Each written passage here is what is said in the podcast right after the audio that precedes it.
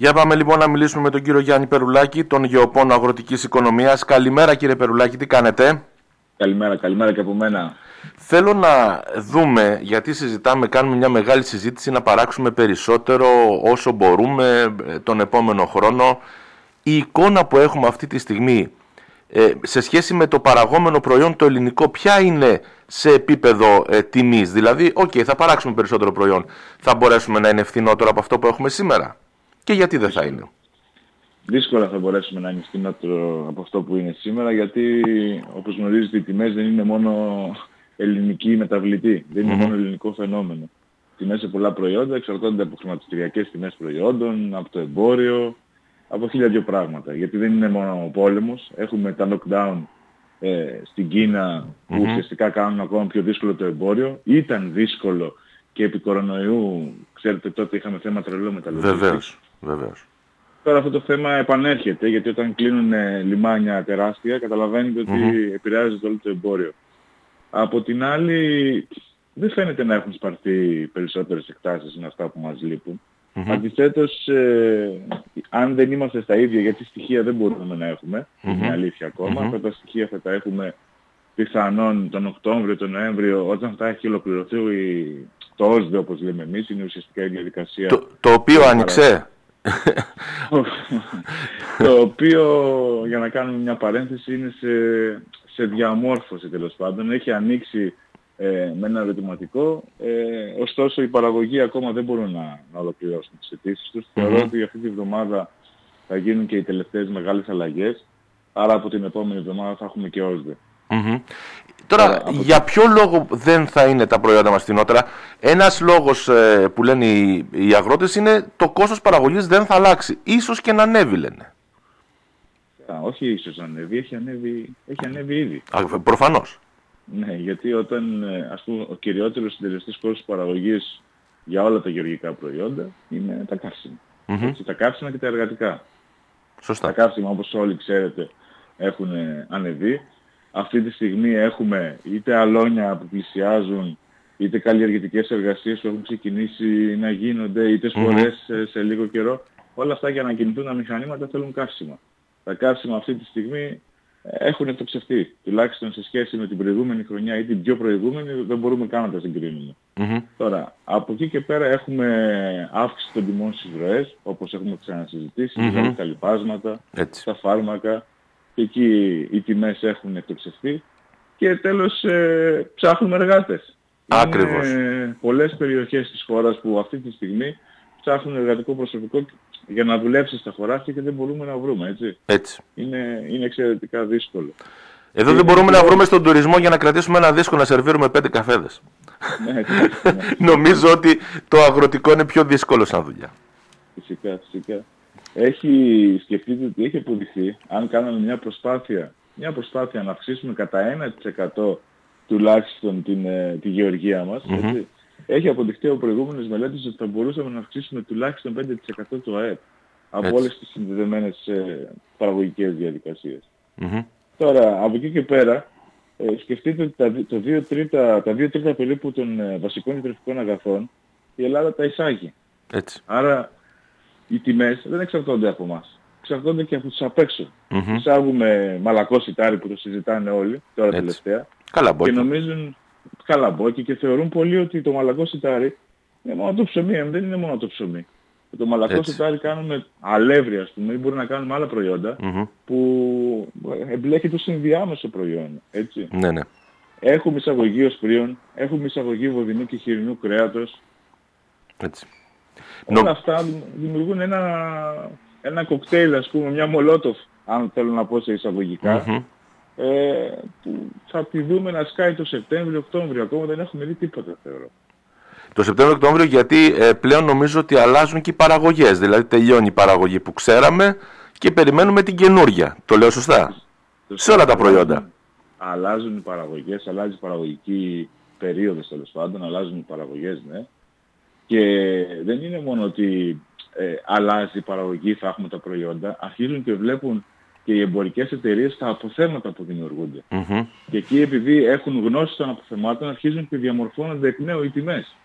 Αν λοιπόν έχουμε χαμηλές παραγωγές σε όλη την Ευρώπη, Μμμ. όχι μόνο στην Ελλάδα, όλες αυτές οι τιμές των προϊόντων θα αυξηθούν.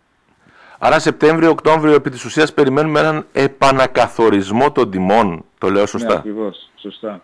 Σεπτέμβριο-Οκτώβριο θα έχουμε μια πρώτη εικόνα του τι ε, πραγματικά σπάστηκε και συγκομίστηκε Μμμ. στα σιτηρά. Λοιπόν, και θα δούμε τις πρώτες αντιδράσεις της αγοράς ε, στη χώρα μας. Τις πρώτες μεγάλες αντιδράσεις. Έχουμε ήδη αντιδράσεις, Μμμ. την αύξηση του κόστους παραγωγής. Θα δούμε το δεύτερο κύμα, αν θέλουμε να μιλήσουμε με όρους κορονοϊού, Σωστά. είναι Σωστά. τα τρόφιμα, στις τιμές των τροφίμων. Τώρα η εικόνα είναι ότι αλλάζει κάτι με τη νέα χρονιά. Δηλαδή οι αγρότες με αυτό που ανακοίνωσε η κυβέρνηση βοηθούνται σε κάτι. Έχω την εντύπωση ότι είναι ψίχουλα. Ξέρετε κάτι κύριε Ροφαλιά, η κυβέρνηση έχει ανακοινώσει εδώ και δύο και τρεις μήνες. Ωστόσο αυτή τη στιγμή οι παραγωγοί γεμίζουν τους ελκυστήρες τους με χιλιάδες ευρώ. Έτσι. Έχουν πληρώσει ε, ρεύμα για να ποτίσουν τα, τα αγροτεμάχια τους στα χωράφια τους με απλά λόγια χιλιάδες ευρώ. Μμμ. Και αν δείτε και στην τελευταία ανακοίνωση του Υπουργείου τα χρήματα που επιστρέφονται ε, από το ρεύμα, έτσι, από την κατανάλωση Μμμ. ρεύματος, δεν αφορά τους αγρότες. Οι δηλαδή που έχουν γεωτρήσεις, που έχουν ποτίσει με γεωτρήσεις, δεν θα πάρουν λεφτά πίσω. Μμμ. Βέβαια. Δεν βοηθούνται δηλαδή κάτι σε κάποιο πεδίο. Και επίσης μαθαίνω ότι υπάρχουν και οι πρώτες διακοπές ρεύματος ε, σε αγροτικές εκμεταλλεύσεις. Κακό πριν το καλοκαίρι. Έτσι. Φυσικά, φυσικά. Θα μειώσει και άλλο την παραγωγή. Δηλαδή αν δεν, αν δεν ποτιστούν οι καλλιέργειες, είτε δεν θα έχουμε παραγωγή, έτσι θα έχουμε Έτσι. μηδενική παραγωγή χωρίς νερό, είτε κάποιες καλλιέργειες που, που μπορεί να καλλιεργηθούν και ξηρικά θα έχουν υποτετραπλάσιες ή πενταπλάσιες παραγωγές. Ουσιαστικά θα καταστούν μη βιώσιμες αυτές οι εκμεταλλεύσεις. Άρα κάνοντας ταμείο το φθινόπωρο μάλλον θα είμαστε πολύ πιο μείον από ό,τι σήμερα υπολογίζουμε. Φυσικά, το θέμα είναι αυτό το ταμείο το βλέπουμε εμείς, εμείς ξέρετε έχουμε επαφή καθημερινή με τους παραγωγούς. Ακριβώς. Ακούμε, ακούμε το τι, τι συμβαίνει και μας μεταφέρεται ουσιαστικά αυτή η αγωνία τους. Πολλοί αναφέρουν ότι πολλοί πολίτες που δεν έχουν σχέση με τα αγροτικά ότι ναι, αλλά ξέρεις οι τιμές στα αγροτικά προϊόντα θα είναι υψηλές. Ναι, οκ, θα είναι υψηλές οι τιμές στα αγροτικά Μμμ. προϊόντα, όμως αυτοί που δεν μπορούσαν ε, ή που ήταν στο όριο μετά τον κορονοϊό και δεν μπορούσαν να καλλιεργήσουν εύκολα, τώρα με τις συνθήκες που διαμορφώνονται δεν θα καλλιεργήσουν. Έτσι. Δεν, είναι- δεν είναι μόνο ότι okay, κάποιοι θα καλύψουν τη διαφορά σε ένα σημείο από την τιμή του προϊόντος, όμως κάποιοι θα φύγουν από το επάγγελμα και αυτό θα μειώσει, εντε- θα μειώσει και άλλο την προσφορά των προϊόντων στη χώρα μας. Ακριβώς Θα έτσι. είμαστε πιο εξαρτημένοι από το εμπόριο. Ακόμα περισσότερο. Και κυρίως από Άμα χώρες το όπως είναι η Ουκρανία, η Ρωσία ή οποιαδήποτε άλλη. Α, μα δεν είναι μόνο. Επικεντρωνόμαστε στην Ουκρανία και την Ρωσία.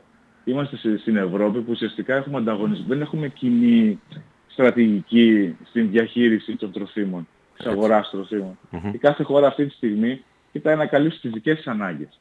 Υπάρχουν Ακριβώς. χώρες που είναι πιο πλούσιες από εμάς και από αγορές που θεωρητικά πουλούσαν μέχρι χθες πιο φθηνά, θα πουλήσουν πιο ακριβά. Μμμ. Και σε εμάς και στους άλλους γιατί οι άλλοι έχουν περισσότερα από εμάς. Σωστό. Είναι σαν να πηγαίνουμε σε ένα μαγαζί να αγοράσουμε ένα ρούχο το οποίο μέχρι χθες είχε 5 ευρώ και αν ε, πάει στο μαγαζάτορα κάποιος που του δίνει 30 τι να το πουλήσεις; Αυτό που του δίνει 30, όχι αυτό που του δίνει 5. Έτσι. Πάντως, ε, κρίνοντας από τις τιμές ε, της προσυμφωνίας, να πω και για το σιτάρι και για το βαμβάκι, 50 λεπτά το, ε, ε, το κιλό ε, το σιτάρι ε, ξεκινά και νομίζω 92-93 λεπτά το βαμβάκι. Είναι υψηλές τιμές. Όταν, Φυσικά και- όταν μιλούσαμε για 25 λεπτά πέρυσι. Όταν, όταν μιλούσαμε για 25 λεπτά και 30 και οι παρα- οι παραγωγοί τις θεωρούσαν υψηλές, Έτσι, πολύ υψηλές και παν- κάποιοι δεν πανηγύριζαν γιατί δεν είχαν προβλέψει ότι το κόστος παραγωγής θα αυξηθεί. ακριβώς. Φανταστείτε τι γίνεται με το 50 ή με το 45 Ως εκκίνηση. Και, ναι, ακριβώς. Και πού θα φτάσει δεν ξέρουμε. Αλλά ξαναλέω, το θέμα δεν είναι για τους κάποιους παραγωγούς που ναι, ok, μπορεί να, να βγάλουν κάποια χρήματα σε τζίρους. Το θέμα είναι τι μένει σε κέρδος για αυτούς τους παραγωγούς. Μμμ. Έτσι Γιατί είναι. τελικά θα φτάσει στην αγορά. Γιατί μπορεί να έχουν ψηλές τιμές τα προϊόντα, αλλά οι ψηλές τιμές προέρχονται από το κόστος παραγωγής, έτσι, από το υψηλό κόστος παραγωγής και δευτερευόντως τον ε, Σεπτέμβριο, Οκτώβριο, Νοέμβριο, αυτές οι ψηλές τιμές μπορεί να πιεστούν ακόμα περισσότερο από τις ελλείψεις στην αγορά. Έτσι. Όχι μόνο από το κόστος παραγωγής. Έτσι. Κύριε Μπερουλάκη, ευχαριστώ πάρα πολύ. Εδώ θα είμαστε να τα συζητάμε γιατί νομίζω ότι είναι ένα θέμα το οποίο ε, θα το βλέπουμε κάθε στιγμή που θα βλέπουμε και μια αύξηση στις τιμές. Θα αναρωτιόμαστε γιατί. Το θέμα είναι ότι δεν βλέπουμε ορίζοντας αυτό το πράγμα. Το θέμα είναι, κύριε Γαλουφαλιά, ότι για να δούμε ορίζοντα χρειάζεται και μια στρατηγική εθνική. Mm-hmm. Ξέρετε, όπως έλεγε και ο Παλαμάς, δεν χρειάζεται, δεν φτάνει μόνο ο ήλιος και η σοδιά, χρειάζεται και η γνώση Έτσι. για να προχωρήσουμε σε κάποιες αλλαγές ε, που θα φέρουν το κάτι παραπάνω στη χώρα μας. Αυτή τη στιγμή δεν υπάρχει ούτε πολιτική, δεν βλέπουμε κάτι να γίνεται επί της ουσίας, δεν βλέπουμε να προσπαθούν να επιμορφώσουν τους αγρότες για να μας δώσουν το κάτι παραπάνω ή να τους βοηθήσουν. Ακριβώς. Έχουν εξαφανιστεί οι δημόσιοι, οι δημόσιοι υπάλληλοι γεωπόνοι από τα χωράφια, γιατί έχουν περιοριστεί στο δημόσιο αυτή και έχουν και πάρα πολύ, τους έχουν αναθέσει εργασίες γραφειοκρατικές, οπότε ο παραγωγός mm-hmm. δεν έχει κάποια βοήθεια από το δημόσιο τομέα επί του πεδίου, δηλαδή δεν υπάρχουν γεωπόνοι εφαρμογών. Κατάλαβα. Είναι, είναι, είναι πολλά που δεν συμβαίνουν και δυστυχώς ο γεωργικός τομέας θα συνεχίσει να μειώνεται όπως mm. Σας ευχαριστώ πολύ κύριε Περουλάκη. Καλή σας ημέρα. Να είστε καλά. Καλημέρα.